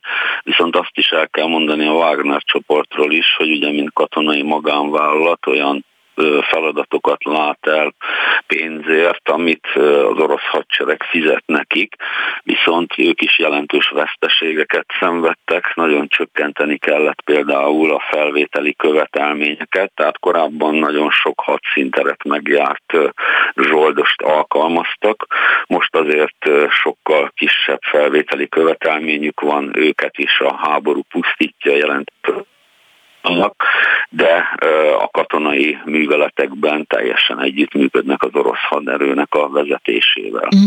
Ugye az előbb említette azt, hogy, hogy zajlik a fegyverkezés, úgy mondja, rengeteg fegyver érkezik Ukrajnába, leginkább Amerikából érkeznek a leg, legmodernebb harci felszerelések, és ebből ugye úgy tűnik, meg hát Lavrov ugye úgy fogalmazott, hogy ő mindenképpen szeretne, vagy addig addig zajlanak az események, amíg nem lesz ütköző zóna, mert hogy attól tartanak, hogy innentől kezdve ezekkel a fegyverekkel már Ukrajna, Ukrajnából képesek lesznek esetleg Oroszország területére is tüzelni. Ennek mennyire van realitása? Hát ugye volt egy megállapodás az ukrán és az amerikai fél között, hogy biztosít nekik tüzérségi eszközöket, de lehetőség szerint ne lőjön vele orosz területeket, Igen. és azt látjuk, hogy már a M777-es tarackokkal is lőtek orosz területeket, ezekből közel 108 darabot biztosított nekik az amerikai Egyesült Államok. A HIMARS sorozatvető rendszerből 14 készletük van, ezekre most 80 kilométeres hatótávolságú rakétákat kaptak. Egyelőre az amerikai vezetés úgy döntött, hogy a 300 és 500 kilométeres hatótávolságú rakétákat nem biztosítja az ukránoknak, mert ezzel nagyon is eszkalálnák a helyzetet, és Oroszországot még nehezebb helyzetbe hoznák, hogy milyen válaszokat adjon ezekre az amerikai rendszerekre. A probléma az az amerikai és egyéb nyugati fegyverszállításokkal, hogy ugye mindegyik bonyolult eszköz, kiképzést igényel, nagyon sokfajta kiképzést kell folytatni, illetve például tüzérségi eszközből hétfélét kaptak, tehát logisztikai szempontból is nagyon nehéz az ukrán haderő helyzete. Uh-huh. A másik fontos kérdés a lőszer kérdés, hogy ezekhez a nyugati eszközökhöz van lőszer, viszont a régi típusú harckocsi tüzérségi lőszerből kifogyóban vannak az ukránok, tehát ebben nagyon nagy probléma van, hiszen 90%-a a haderőnek még régi orosz típusú eszköz. Uh-huh. És ha már itt adunk, akkor az orosz hadsereg, ugye azt is lehetett olvasni, vagy néhány szakértő arról beszélt, hogy az orosz hadsereg komoly gondokkal küzd, már mint ami a harctéri jelenlétet illeti, mert hogy silány minőségű az állomány, és silány minőségű a felszerelése is. Ez mennyire helytálló? Hát akkor nem menne az invázió, ha ezek a nyugati, ez, nyugati hírek igazak lennének, hiszen nagyon jelentős veszteségeket szenvedtek, de a Donetszki részen is és a többi részen is készülnek különböző akciókra, tehát főleg a Donetszk részen nagyon jelentős fölényben vannak, ezt próbálják kamatoztatni. Jelenlegi állás szerint körülbelül 26-28 ezer főjét veszthette el az orosz fél, de ezt nem tudjuk megerősíteni, és az ukránok részéről is 20-22 ezer ember meghalt. Tehát nagyon-nagyon jelentős veszteségek vannak. Próbálják ugye az embereket kímélni orosz részről is, főleg azzal, hogy inkább a tüzérséggel dolgoznak idézőjelben, pusztítják az előttük levő területet, illetve az ukránokat, és csak utána vetik be őket, amikor már nagyon nagy veszteséget okoztak. Tehát ebben is van egyfajta orosz váltás a, a technika mellett.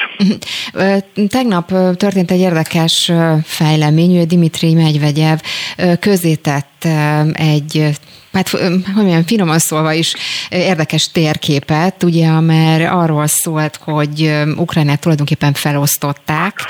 Ukrajnának a nagy része, nagy területe az a Oroszországhoz tartozna, csak egy pici rész maradt volna ott talán Kiev környékén, és a többi rész pedig ugye Lengyelországhoz, Romániához és Magyarországhoz kerülne. Ezt tegyük már helyre. Mit gondol erről? Ez trollkodás, provokáció, gúnyolódás, szóval miről szól? szólhat ez? Hát ennek azért volt egy geopolitikai alapja, hiszen Putyinnak volt korábban 2014-től kezdődően egy Dugin nevezetű geopolitikai szakértője, akit most már, akitől most már ő is elhatárolódott. Ő az, aki megrajzolta alapból ezt a térképet, ami tartalmazza Novo-Russziát, azaz új Oroszországot, Odesszától Harkovig, illetve a déli területekig, Donetskig ez Oroszországhoz tartozna, illetve a Dnieper folyóig, és ő is ugyanezt javasolta, hogy fel kell osztani a szomszédországok között Ukrajnát, hiszen ez egy nem létező ország az ő álláspontja szerint. Hát jelenleg Dugintól már Putyin is elhatárolódott, már a tanszékvezetői posztjától is megfosztották. Medvegyev ezt a térképet még trollosabb változatban tette közzé, hogy Ukrajnából nagyon pici marad, bár azért már nyugati szakértők is megszólaltak, tehát én Kissingerre gondolok főleg, hogy Ukrajnának a békért területeket kell valószínűleg adni, tehát Ukrajna nagy valószínűséggel nem létezhet ebben a formájában, ahogy most van. Tehát ez inkább a sajtónak, illetve a nyugati egység megbontására tett kísérletnek lehet látni, amit Megydegyel a térképpel ö, csinált. Mhm. Egyébként ezzel kapcsolatban egy érdekes és friss hír, hogy például megszűnhet az egyik utolsó független orosz hírportál, ugye a Novaya Gazeta. Mennyire tudnak, vagy mennyire lehet akkor mondjuk kint, mármint Oroszországban tájékozódni? Egyetem mennyire lehetnek tisztában, vagy tisztában lehet mondjuk a közélemény azzal kapcsolatban, hogy pontosan mi zajlik a, a cintereken? Hát egy autor rezsimben nyilván nagyon nehéz tájékozódni, főleg az internet, a különböző média felületeken tudnak tájékozódni, de ugye a, ebben a rendszerben folyamatosan végeznek felméréseket is, ahol 80%-ot mutatnak ki mindig Putyin elnöknek a támogatásáról, hogy az orosz kormány jól dolgozik. Általában azért mindig sikerül az oroszoknak a propagandájukkal fenntartani azt a rendszert, amit már a második világháború óta megszoktunk, hogy az orosz anyácskát, az orosz országot védelmezik, a nácik ellen harcolnak, nem véletlen, hogy ezeket beemelték a orosz narratívába is. Tehát a lakosság többsége ugye azt lehet mondani, hogy mindig van egy elfogadható veszteség az orosz haderőnél, akár Csecsenföldön, akár Afganisztánban nézzük a műveleteket, de itt is ö, ö, azt lehet látni, hogy ö, ha, ha tudnak is a dolgokról, nem nagyon tesznek ellene. Uh-huh. Még egy friss hír, éppen most látom, hogy hajnalban ugye rakétatámadás érte Harkiv városközpontját, ugye erről beszélgettünk, hogy, hogy itt, vagy ezen a területen is hogyan alakul a helyzet, és ugye Ukrajna második legnagyobb városáról van szó, és hát az északi frontvonal közelében lévő városról. Itt ez azt jelenti, hogy akkor ezen a területen is tovább haladnak előre az orosz csapatok. Hát itt még nincs itt egy kialakult viszonylagos egyensúly van. Az mhm. ukrán erők a folyamatos támadásaikkal elérték, hogy Harkiv körül egy 25 kilométeres gyűrűt tudtak létrehozni, azaz azon belül nincsenek már orosz erők, nem tudták lőni a várost, ezért az oroszok belorusz területre vittek uh, Iskander rakétákat, ezek 600 hadműveleti rakéták 500 kilométeres hatótávolsággal, ezekkel lövik a nagyobb városokat, Sumit, Harkovot, illetve Kievet is. Ez ugye egyrészt leköti az ukrán erőket, folyamatos bizonytalanságban tartja őket, illetve bevonták a belorusz haderőt is abba, hogy az ukrán határ mellett mindig gyakorlatot vagy éppen harckészültségi feladatokat gyakoroljanak, ami erőket köt le ukrán részről, erről szól ez a rész. És még egy utolsó kérdés, ami nagyon-nagyon fontos, és nagyon soka, sokakat érint, ugye az a gabona szállítás, ugye itt volt egy megállapodás Oroszország és Ukrajna között, és most a hírek szerint ugye folytatódik a gabonának a berakodása az első hajóra, amelyek ugye az ukrán kikötőből indulna, de sokan hát finoman szóval kételkednek abban, hogy, hogy végül is ez megérkezik a célállomáson, hogy látja, mennyire lehet megbízni ilyen szempontból az orosz szok. Hát ugye azért van egy nemzetközi megállapodás, ahol az oroszok az ukránokkal, török közvetítéssel és az ENSZ felügyeletével kötötték ezt a megállapodást, hogy Odessa kikötőjét egyrészt ugye aknamentesíteni kell ukrán részről, az oroszok részéről pedig a hajózási útvonalakat kellene biztosítani. Ennek ellenére már a második napon a megállapodást követően a orosz erők szintén haditengerészeti egységeikről kalibr típusú rakétákkal lőtték a várost, illetve a kikötőt.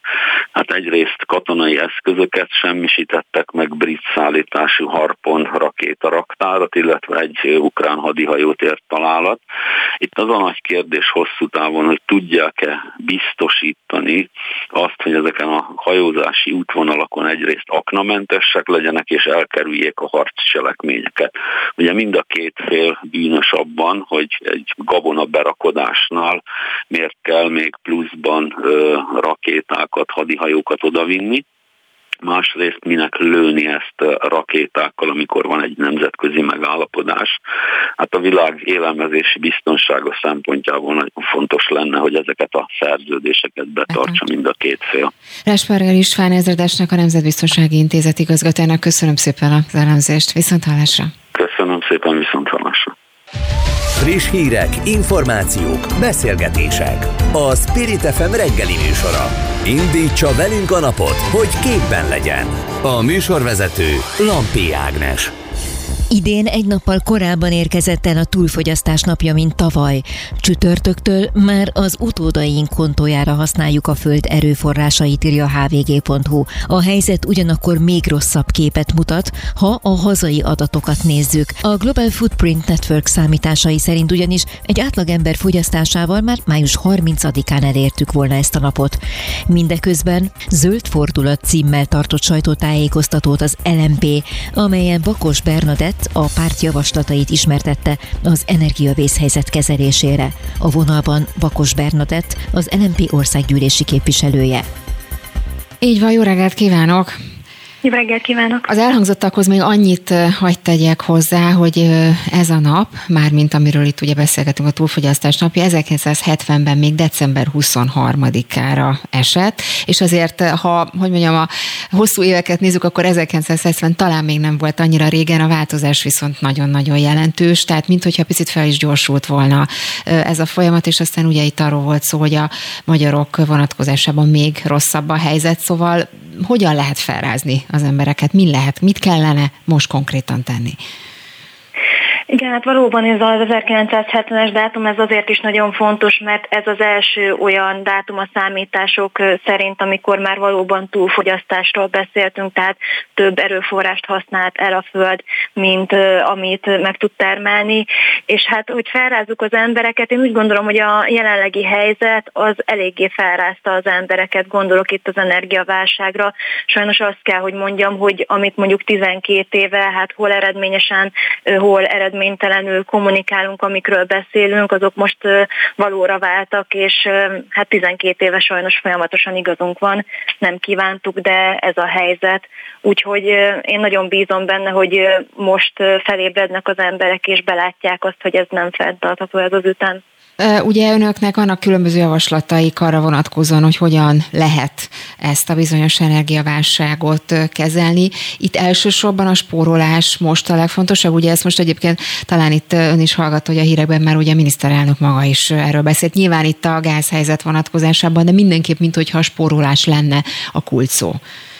Igen, alapvetően az energia spórolásában hiszünk, tehát ezért támogatjuk, illetve szorgalmazzuk mindig az energiahatékonysági programokat, vagy a megújuló energiák használatát. Itt azért a kormánynál eléggé álságosnak tartjuk ezt a kettős kommunikációt, hiszen a kormánymédia még az elmúlt hetekben is azon viccelődött, hogy a németek csak 21 fokra fűtenek, hogy a városháza is arra a korlátozást vezetett be, hogy mennyire lehet hűteni vagy fűteni az épületeit.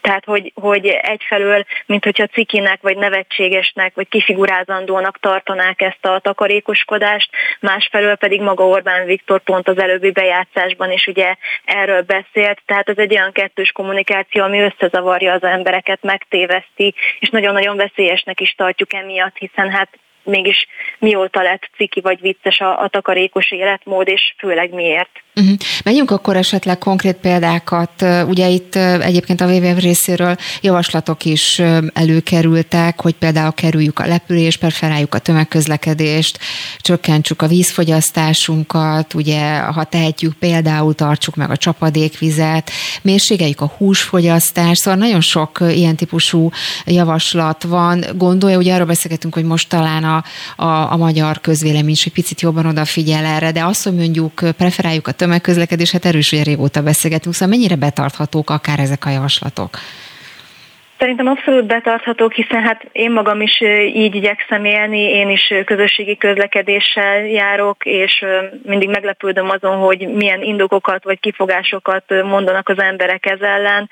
A, tehát például a klímabérlettel, ezzel az 5000 forintos klímabérlettel nagyon-nagyon sokan tudnának rengeteget spórolni ebben a helyzetben is, és természetesen az energiát is megspórolnák, mhm. hiszen akkor nem tízszer hatékonyabb ugye a közösségi közlekedésnek egyébként az energia felhasználása. De például ugye azt is szorgalmazzuk, erre is volt javaslatunk, hogy indítsanak 300 milliárdos szociális alapú épületszigetelési programot, ezt egyébként nemrég, tehát pont egy-két hónapja szavazta le a Fidesz, pedig ez is hát ugye hosszabb távon nem azonnal, de tudná mérsékelni a magyar háztartások energia felhasználását. Itt Szerintem ami, ami a, a fontos lesz, az az energiával fognak takarékoskodni az emberek, hiszen a fűtés és a villanyszámla lesz magas. Uh-huh. Igen, akkor egy utolsó kérdés a végére, hogy ha mondjuk olyan intézkedéseket kellene javasolni, amit mondjuk akár holnaptól meg lehetne valósítani, akkor, akkor az önök szempontjai szerint melyek lennének ezek? Tehát mondjuk tényleg olcsuk le, tényleg mindig a villanyt figyeljünk oda, meg kevesebbet, vagy, vagy kevéssé fűtsük, mondjuk majd tényleg, vagy mire lehet most konkrétan számítani?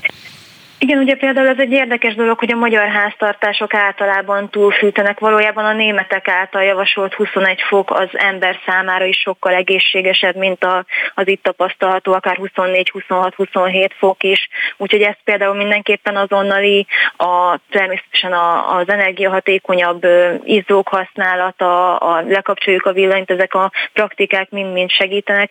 És hát akinek még élnek a nagyszülei, azoktól biztosan tud informálódni, hogy korábban ők hogyan spóroltak, ezeknek a gyakorlatoknak is vissza kell jönnie valóban.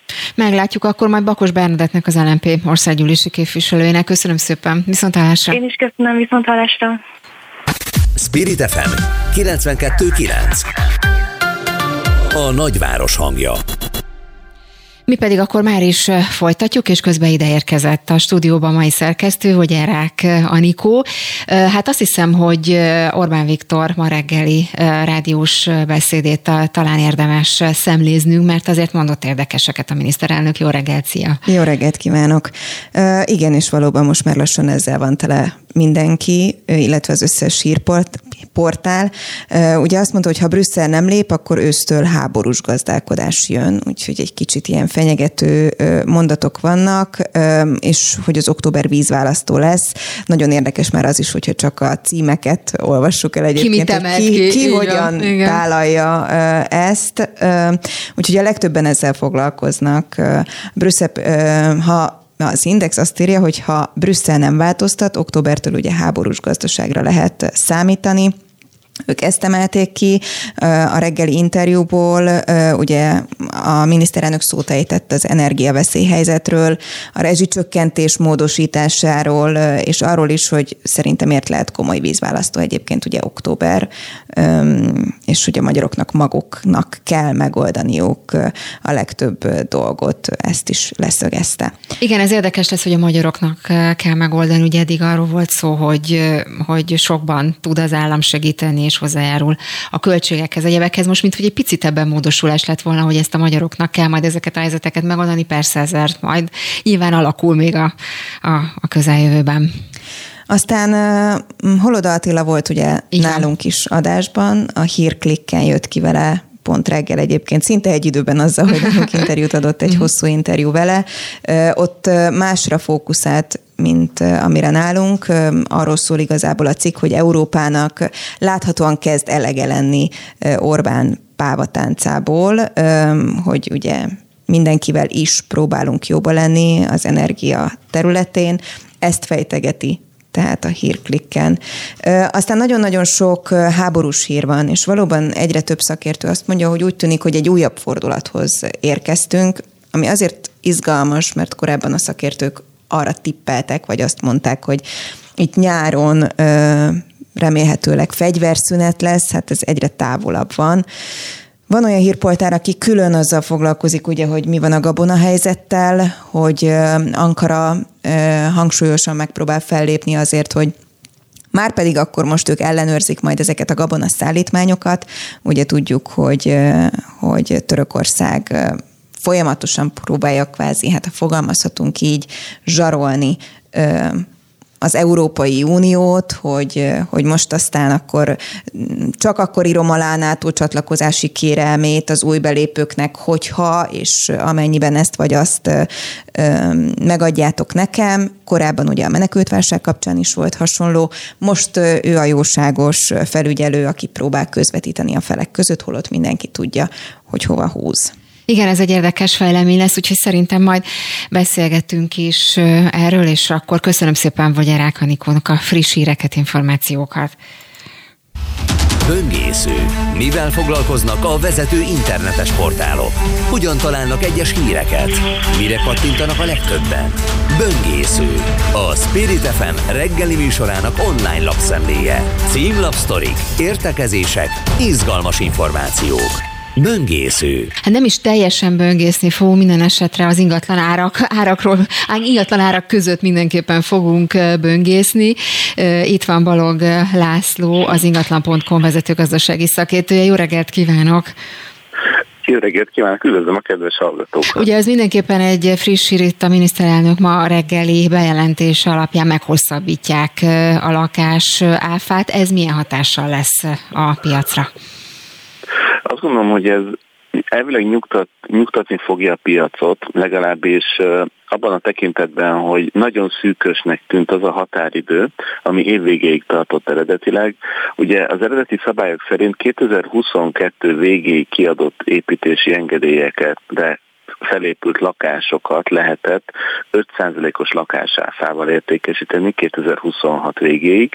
Most ez a határidő két évvel kitolódott, tehát 2024 végéig lehet még beadni az építési engedélyeket és új projekteket tervezni. Valószínűleg ennek az lehetett az oka, hogy láthatóvá vált, hogy a jelenlegi bizonytalan gazdasági környezetben a beruházók és az építetők egyre kevesebb lakásépítésébe vágnak bele.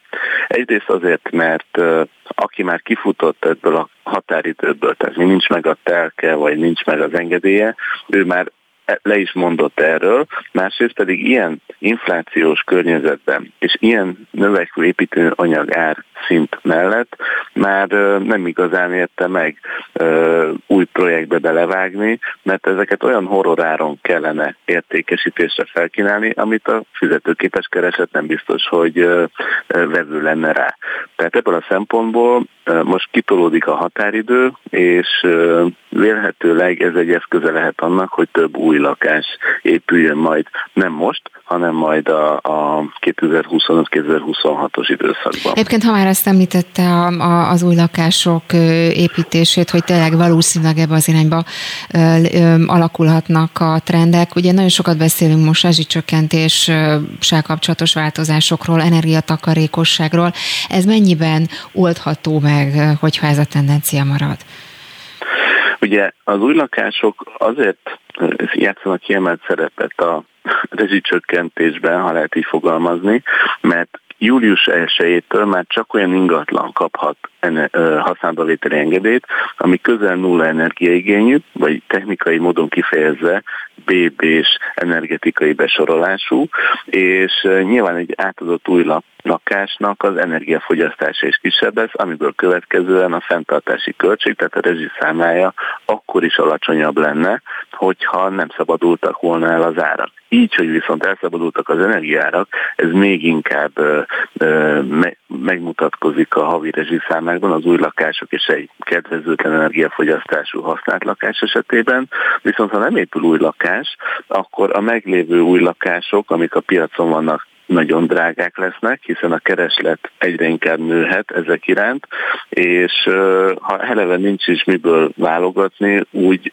valószínűleg még kevesebb új lakás fog mm, gazdára találni, tehát, tehát ez egy ilyen rókafogta csuka ebből a szempontból, tehát itt a kínálat bővítése lehet az, ami például érezhető változást okoz majd az új lakásárakban, mert azért a lakáspiacon is működnek azok a törvényszerűségek, hogyha nő a kínálat, akkor ha az ár nem is csökken, de legalább a drágulási ütem az lelassulhat. Mhm. Egyébként maga a rezsiszabályozásnak lehetnek talán következményei, ha mondjuk Budapestet nézzük, akkor a különböző kerületek vonatkozásában, hiszen egészen más mennyiséget fogyasztanak mondjuk akár a belvárosban, vagy, vagy mondjuk a külterületeken. Ebből a szempontból csökkenhetnek, vagy változhatnak mondjuk a lakásárak, ha mondjuk a, akár a belváros nézzük?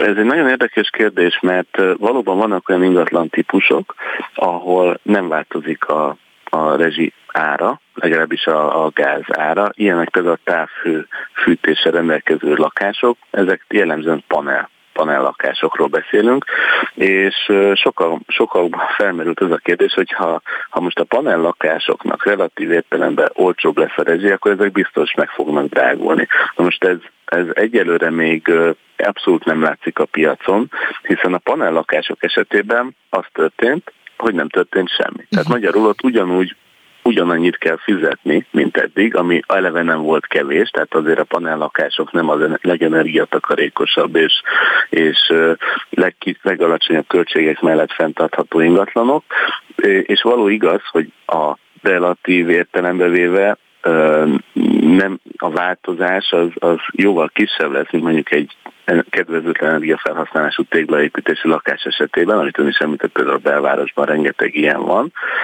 Viszont ez nem indokolja azt, hogy például a panellakások ára megugorjon.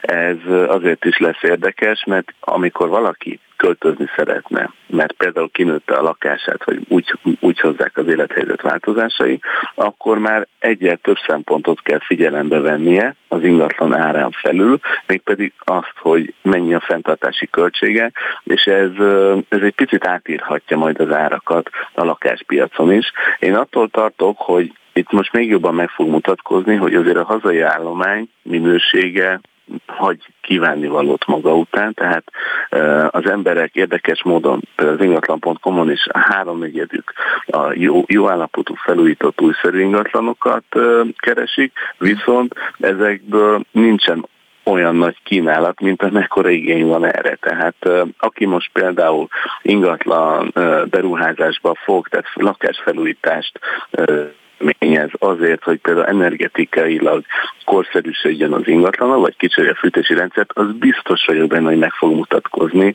az ingatlan értékében is, nem csak az alacsonyabb rezsiszámlában. Uh-huh. És akkor még egy kérdés, ugye beszéltünk panellakásról, vagy téglalakásról, egy picit beszélünk családi házakról, vagy családi nagyobb, nagyobb házakról, vagy akár az agglomerációban lévő épületekről. Itt ilyen vonatkozásban milyen változások várhatók? Mert ugye korábban arról is szólt, hogy egyre többen kiköltöznek például az agglomerációba. Ez fordíthat ezen a trenden, és hogyan alakíthat esetleg az árakon? Ugye az agglomerációba való kiköltözés azért indult el, ez még a koronavírus járvány előtt megkezdődött, tehát itt nem a, a vírus űzte ki az embereket a nagyvárosba az agglomerációba, hanem a magas ingatlanárak. Na most az agglomerációban, agglomerációs vezetekben fokozottan ö, nagyobb számban vannak azok az ingatlanok, amikre igaz az, hogy kedvezőtlen energia hatékonyságok, adott esetben szigeteletlenek, még például a házak, kádárkockák például, és ö, ez módosíthatja ezeknek az ingatlanoknak a népszerűségét. A nagyon nagy kérdés az az, hogy melyik lesz az erősebb hatás. Tehát az, hogy olcsóbb ára juthatok egy ingatlanhoz, vagy az, hogy nem csak a rezsiszámlám lesz magasabb, hanem bár most hatósági áron tudunk ingázni az agglomerációs vezetés a nagyvárosok között, de ki tudja, hogy ez meddig tart. Tehát magyarul az, a mindennapi életnek is megugorhatnak a költségei, és összességében fogják majd mérlegelni a vevők, hogy melyiket milyen magasra értékelik, mármint ezeknek a hasznosságát, hogy lehet, hogy olcsóbb a lakás, de magasabb a rezsiköltség, vagy hogyha már eleve arra számítanak, hogy mondjuk 20-30%-kal olcsóban juthatok akár családi házhoz kertel, de akkor még egy jelentős összeget a vételánon felül a felújításra is rászánok, akkor lehet, hogy, hogy kevesebb lesz az a hatás, ami az agglomerációból való vissza, visszairányulásra irányul. Igen, még tényleg egy utolsó kérdés a végére, hogy hogyan változiknak, hogyha ezeket a szempontokat most végigvettük, ugye elsősorban Budapestre fókuszáltunk, de azért talán egy nagyon picit, hogyha kitekintünk a nagyvárosokra, akár ugye Debrecen például szoktuk kiemelni, hogy ott hogyan alakultak a, a négyzetméter árak az elmúlt időszakban. Mindez a változás az ottani trendeket mennyiben befolyásolhatja? Ugye a rezsi az egy olyan mm, állatfaj, vagy egy olyan műfaj, ami tulajdonképpen az egész ország. Tehát magyarul ugyanitt kell fizetni gázra, a legkisebb Borsod megyei településen, mint egy legnagyobb regionális központ az Debrecenben, vagy éppen a fővárosban. Az lesz egy nagyon fontos mutatószám, vagy egy nagyon fontos jelző, hogy az adott környékben elérhető jövedelmi szintekhez képest mennyire lesz megterhelő majd a rezsiköltség, mert hogyha aránytalanul sokat kell fizetni egy ház fenntartására, amit az adott településen, vagy az adott ingatlanban élő család már nem tud fenntartani, akkor lehet, hogy megindulnak a kényszer döntés miatt elinduló értékesítések, és ez pedig az egész ingatlan piacra begyűrűzhet egyfajta dominó hatás következtében. Hát izgalmasan alakulnak majd a tennek. Köszönöm szépen Balog Lászlónak az ingatlan.com vezető elemzőjének, hogy tényleg elemeztük most ezt a helyzetet. Köszönöm szépen ennek és szép hétvégét kívánok viszontlátásra. Viszontlátásra. Önöknek pedig köszönöm szépen már a figyelmet, mert hogy ennyi fért az aktuálba. A műsor elkészítésében Egri Kitti segített, Vogyerák Anikó szerkesztő nevében is köszönöm szépen a figyelmüket. Találkozunk hétfőn is, ugyanígy 7 órakor. Szép hétvégét kívánok, viszont hallásra.